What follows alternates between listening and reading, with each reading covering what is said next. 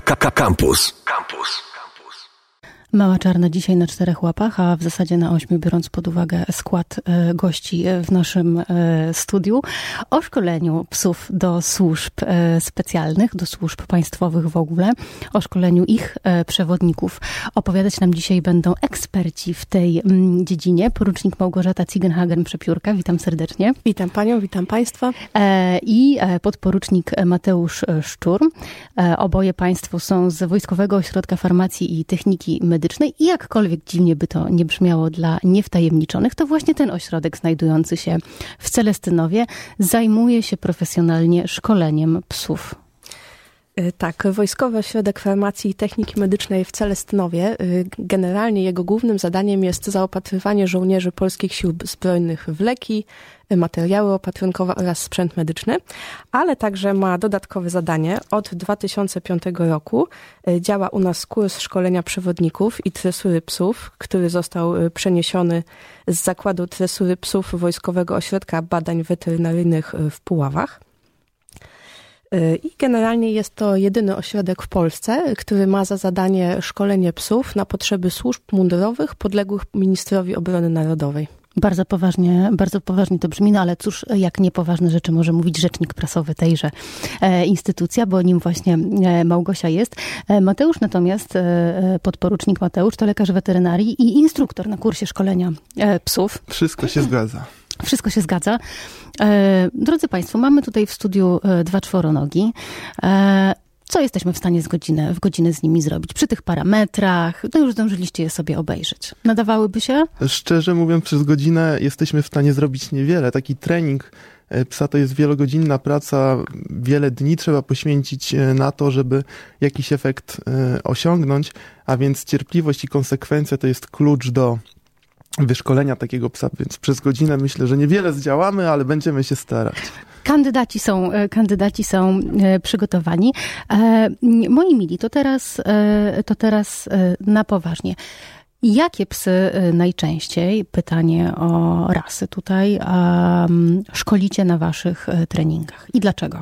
Trzeba sobie powiedzieć, że niektóre psy mają większe predyspozycje do tego, żeby być szkolone, niektóre mniej się do tego nadają. W Wojsku Polskim 85% mniej więcej to są owczarki belgijskie. Mamy także owczarki niemieckie, ale Zdarza się tak, że Spaniel, Jack Russell Terrier, te dwie rasy doskonale sprawdzają się y, w pracy węchowej.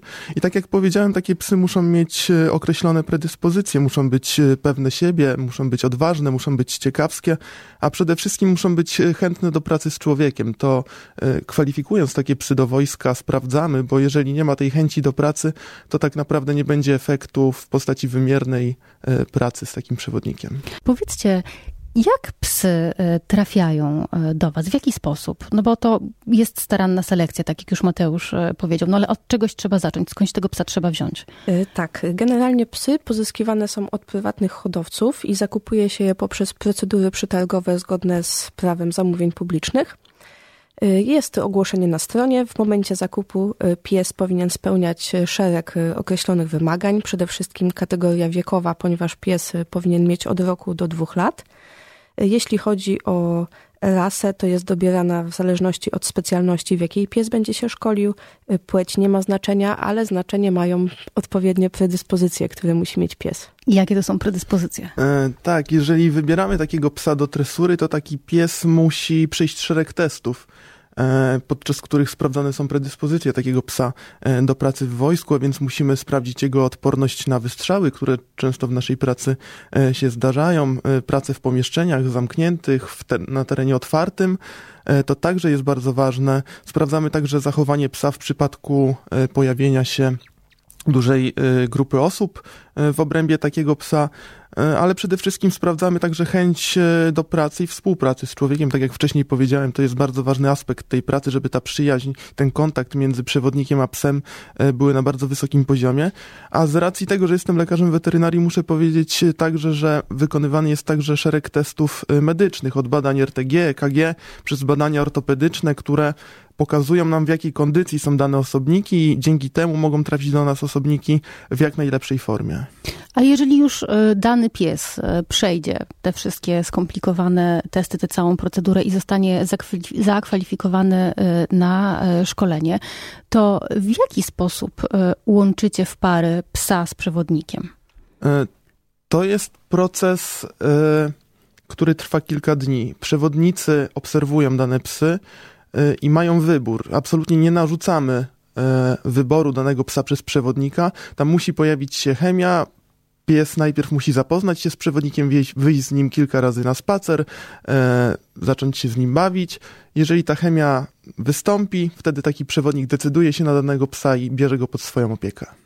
To wesoło tam, Macie, w tym Celestynowi cały czas, cały czas coś się dzieje. Cały czas coś się dzieje. Jak długo trwa szkolenie? Takie szkolenie podstawowe w naszym ośrodku trwa pół roku. E, podczas tego szkolenia Najpierw, tak jak powiedziałem, jest etap, w którym e, przewodnik e, z psem się zaprzyjaźnia. Następnie przechodzimy do drugiej fazy takiego szkolenia, czyli ogólnego posłuszeństwa. Wtedy pies uczy się wykonywania komend, siad, waruj, chodzenia przy nodze czy pokonywania przeszkód. A następnie przechodzimy już do takiego typowego szkolenia kierunkowego, w którym pies szkoli się w danej specjalności, e, którą będzie wykonywał. No ale trzeba sobie także powiedzieć, że takie szkolenie trwa przez całe życie. Tak naprawdę to szkolenie podstawowe u nas trwa pół roku, ale pies swoje umiejętności, podnoszenie kwalifikacji odbywa przez e, całe swoje życie i przez cały tok swojej służby. Przewodnikiem takiego psa jest zawsze zawodowy żołnierz. Nie zawsze zawodowy żołnierz, może to być także osoba cywilna, która pracuje przy ochronie różnego rodzaju obiektów, które na terenie wojska się znajdują. Mamy w wojsku taką y, formację OWC. Dokładnie tak. I, i czym, czym, ona się, czym ona się zajmuje? Oddział Wart Cywilnych. To jest, można powiedzieć w skrócie, taka ochrona jednostki. Aha. I oni też, ci ludzie, którzy nie są zawodowymi wojskowymi, e, mogą e, startować w takich e, szkoleniach na przewodnika Na psa. potrzeby sił zbrojnych, jeśli wystąpi taka potrzeba. Myślę, że często wyobrażając sobie psy pracujące, zwłaszcza psy pracujące w wojsku, przychodzą nam na myśl takie obrazki z filmów amerykańskich, a to zazwyczaj oznacza owczarka niemieckiego, belgijskiego, labradora, w każdym razie dużego, mm, silnego psa. A jak to jest naprawdę, a przynajmniej jak to jest w Polsce? Tak jak już wcześniej powiedziałem, 85% to są owczarki belgijskie, czyli to są duże psy, e, podobnie jak owczarki niemieckie. Zdarzają się też małe rasy. Tutaj w naszym ośrodku e, szkolimy psy w różnych specjalnościach. Są to psy patrolowo-obronne, które mają za zadanie ochronę obiektów, e, sygnalizowanie, jeżeli na posterunkach pojawia się jakaś osoba nieuprawniona i odpowiednią reakcję na taką sytuację, ale także szkolimy psy do wyszukiwania narkotyków, materiałów wybuchowych. Tutaj również doskonale sprawdzają się owczarki niemieckie, niemieckie, owczarki belgijskie, które mają bardzo dobry węch. No ale tak jak powiedziałem, Jack Russell Terrier, mały piesek. No właśnie, kiedy, kiedy on jest e, tutaj najlepszym rozwiązaniem? E, jako piesek mały, mobilny, doskonale sprawdza się do przeszukiwania miejsc, do których trudno byłoby dojść e, psu dużemu. Często takie e, przeszukania, na przykład na obecność narkotyków, odbywają się w pomieszczeniach, gdzie niekoniecznie taki duży pies by sobie poradził.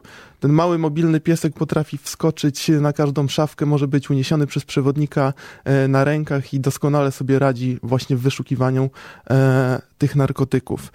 Tutaj można powiedzieć, że w Polsce psy pracują oczywiście na nasze potrzeby, ale zdarza się, że takie psy wyjeżdżają również za granicę z polskimi żołnierzami e, i często wykorzystywane są e, w wykonywaniu często niebezpiecznych zadań, e, gdzie pracują jako psy do wyszukiwania materiałów wybuchowych, ale, a więc warto sobie też to uzmysłowić i o tym powiedzieć. Rozumiem, że do wyszukiwania materiałów wybuchowych małe psy również świetnie się nadają. Oczywiście, jako rasa mają doskonałe predyspozycje, żeby to robić. Ile mamy psów pracujących obecnie w Polsce i polskich psów pracujących e, poza granicami, jeżeli dysponujemy takimi danymi? Mhm. Jeśli e, chodzi o liczbę psów w wojsku, to kształtuje się ona na poziomie około 200 psów. Czyli to jest elitarna jednostka. Bardzo. Nie idzie w tysiące. Nie.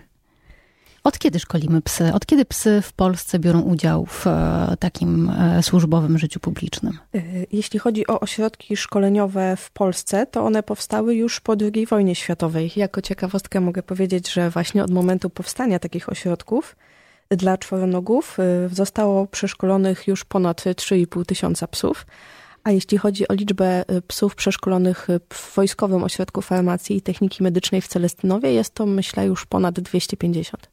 No to pięknie, to piękne, piękne statystyki. Tak w czym podporucznik Mateusz ma swój żywy udział? Zgadza się. W tych, w tych szkoleniach. Co dyskwalifikuje psa? No bo patrzysz na tego psa, już masz, masz w tym doświadczenie, z ilomaś psami e, e, pracowałeś, a co od razu e, dyskwalifikuje takiego kandydata do pracy u was? Dokładnie tak. O, tak jak powiedziałem, na tym wstępnym etapie kwalifikowania takich psów do wojska e, sprawdzamy szereg umiejętności takiego psa i przez wykluczenie e, takich jakichś niedociągnięć, na przykład kiedy pies boi się tych wystrzałów, mm -hmm, o których mm -hmm. wcześniej powiedziałem, taki pies absolutnie nie może z nami współpracować, wybieramy tylko te najlepsze osobniki. No ale mogę sobie wyobrazić, że na przykład przy szukaniu narkotyków prawdopodobnie te wystrzały, nie wiem, może to jest takie laickie podejście do sprawy, e, trafiają się rzadziej, więc może tutaj ten lęk przed strzałami nie jest determinujący. Oczywiście tak, ale sprawdzamy na przykład chęć właśnie psa do pracy, chęć współpracy z człowiekiem. To jest bardzo ważne, bo y, pies musi chcieć, musi e, chcieć się szkolić, przez to będą właśnie e, efekty tej współpracy z człowiekiem. W Wojskowym Ośrodku Farmacji i Techniki Medycznej szkoli się nie tylko psy, e, ale też, a być może przede wszystkim ich e, przewodników. E, rozmawialiśmy już o tym, jakie predyspozycje musi mieć pies, żeby przejść takie szkolenie i móc pracować w służbie państwa, ale równie ważne są predyspozycje człowieka, który będzie tym psem się zajmował. Tak, wszystko się zgadza. Taka osoba, która podejmuje się pracy przewodnika, powinna posiadać przede wszystkim e, cechy lidera. To musi być osoba, która potrafi poprowadzić ten team, e, człowiek, pies e, do sukcesu.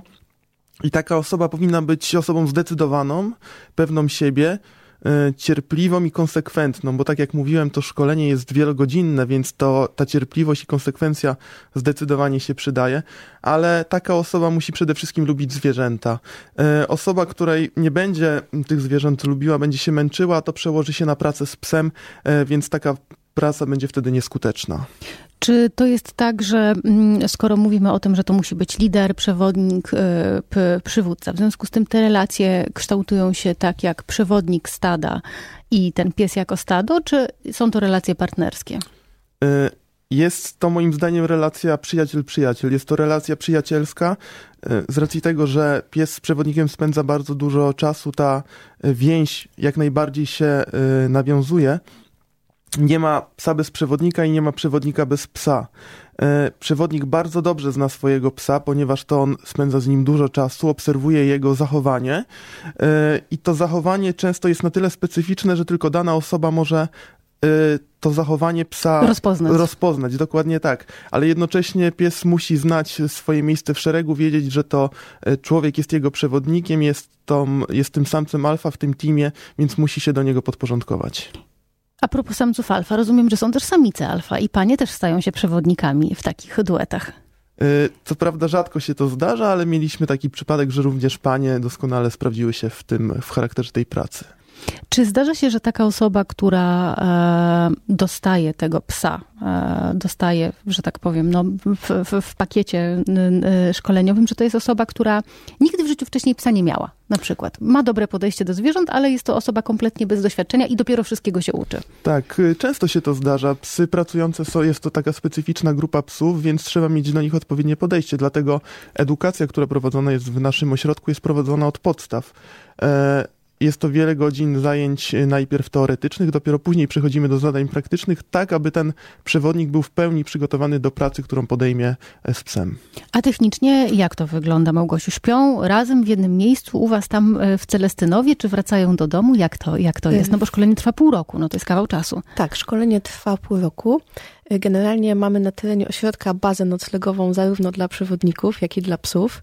Y, przewodnicy mają do dyspozycji akademik, są to dwuosobowe y, pokoje, generalnie komfortowe warunki. Y, komfortowe warunki mają także pieski. Każdy z psów, dla każdego z psów jest wydzielony kojec. W obrębie kojca znajduje się duża dwukomorowa buda. Także myślę, że wszyscy czują się dobrze. Hotelowo, ale w łóżku Hotelowo. nie śpią z przewodnikami. Nie, nie. Hmm. No tak, to nie wiem, wydaje mi się, że już znam takie kategorie psów, które zostałyby zdyskwalifikowane od razu, biorąc pod uwagę te, te preferencje. Wiemy już mniej więcej z tego, co nie jest tajne, jakie etapy ma takie szkolenie psów wojskowych i ich przewodników. Ile trwa taka mm, służbowa kariera psia? E, psy służą w wojsku do 9 roku życia, a następnie odchodzą na zasłużoną emeryturę. E, I tutaj, jeżeli chodzi o psią emeryturę, to mamy kilka możliwości. E, w pierwszej kolejności pies może zostać pod opieką przewodnika jako pies cywilny. Wiadomo, że te relacje podczas tych lat służby mocno się zawiązały, więc taki przewodnik często decyduje się, oczywiście, jeżeli ma odpowiednie zaplecze, do tego, żeby takiego psa przygarnąć. Kolejną możliwością jest przekazanie nieodpłatne takiej, takiego psa psa osobie prywatnej lub e, instytucji pożytku publicznego. Oczywiście z zastrzeżeniem, że taka osoba lub e, dany podmiot e, posiada zaplecze socjalno-bytowe i taką świadomość, że pies emeryt musi mieć różne potrzeby, może mieć różne potrzeby, to jest już pies w podeszłym wieku i z zastrzeżeniem właśnie, że taka opieka będzie zapewniona, możemy takiej instytucji lub y, osobie prywatnej takiego psa przekazać. E, następną opcją jest y, pozostawienie takiego psa w jednostce, w której pracował jako tak zwany pies gospodarczy. Taki pies y, nie wykonuje już obowiązków służbowych, ale tam przez żołnierzy ma zapewniony byt i jakby do końca swoich Zostaje dni... wśród swoich. Dokładnie tak. E, no a ostatnią opcją, jeżeli już te wszystkie trzy poprzednie zostały wyczerpane, e, to taki pies trafia do nas, do Celestynowa, gdzie także zapewniamy mu odpowiednie warunki, odpowiedni byt godny, tak żeby e, jako pies Spokojnie mógł i zdrowo przeżywał swoją, swoje seniorskie lata. A jaki scenariusz najczęściej jest realizowany, tak statystycznie? No rozumiem, że chyba ciężko się rozstać tym przewodnikom Dokładnie ze swoimi tak. psami. Zdecydowanie w bardzo dużej większości te psy trafiają jednak do domów przewodników, z którymi pracowały dotychczas. Tak sobie myślę, że taki pies, który całe życie pracował, no bo 9 lat to jest e, e, w, wielu, w wypadku wielu raz e, gro ich życia muszą na emeryturze też zachowywać pewną chyba aktywność taką psychofizyczną, żeby być w dobrej, w dobrej formie. No bo wiodą troszkę inne życie niż takie nasze domowe psy. Oczywiście, że tak. Nie mogą być to psy, które zasiądą na kanapie przed telewizorem mhm. i zaczną obiadać się smakołykami. Ten ich tryb życia jest od samego początku kształtowany w odpowiedni sposób, a więc y, dostosowane do wieku muszą być treningi i dostosowana do wieku musi być aktywność i taki przewodnik realizuje takie zajęcia z psem, dzięki czemu zachowuje jego dobrą kondycję, zarówno psychiczną, jak i fizyczną. Czyli rozumiem, że jeżeli e, tak się zdarza, że z jakichś przyczyn przewodnik, który był z tym psem przez te wszystkie lata, nie może go wziąć i taki pies trafia do osoby prywatnej, to taka osoba przechodzi również szkolenie, jak z takim psem postępować. Jeżeli taka osoba decyduje się właśnie na przygarnięcie takiego psa, to ona ma już odpowiednie pojęcie do tego, jak z takim psem postępować. Oczywiście udzielamy wszelkich wskazówek, e, jak z takim psem postępować, jak wykonywać treningi i tym podobne.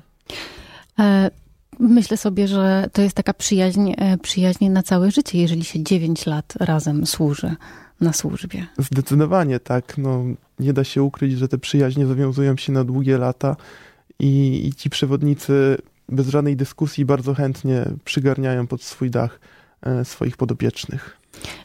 Rozmawialiśmy sobie jeszcze o tym, mm, e, robiąc krok wstecz, czyli jeszcze do, tego, e, do tej aktywności e, zawodowej, o tym, że mm, bierzemy pod uwagę, wybierzecie pod uwagę zarówno psy dużych, jak i małych raz, w zależności od tego, do jakiej służby będą szkolone.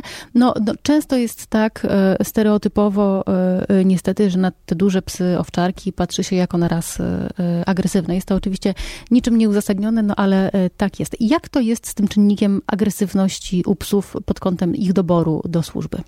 Właśnie cała sztuka tego szkolenia polega na tym, żeby e, te psy były agresywne, w cudzysłowie agresywne, e, tylko w odpowiednich sytuacjach, pod kontrolą przewodnika i na jego komendę. E, te psy na ogół są psami bardzo spokojnymi, jeżeli nie pracują, jeżeli nie mają komendy do ataku, to są to naprawdę psy, z którymi można i współpracować e, podczas jakichś zajęć z dziećmi. Czasami zdarza się, że jedziemy na przykład do przedszkola, gdzie takiego psa przedstawiamy i naprawdę mimo, że są to psy szkolone do e, utrzymania porządku i gonienia bandytów, że tak powiem, mhm. e, to w, w gronie dzieci naprawdę są to psy bardzo łagodne. I ta łagodność, myślę, też potrzebna jest tym, którzy szkolą, bo myślę, że bez takiej cierpliwości, bez odpowiedniej łagodności, ale i stanowczości, tak jak powiedziałeś, nie byłbyś w stanie zapanować nad takim psem. No tak, trzeba jednak być, tak jak powiedziałem wcześniej, tym liderem i pokazać psu, kto tutaj rządzi.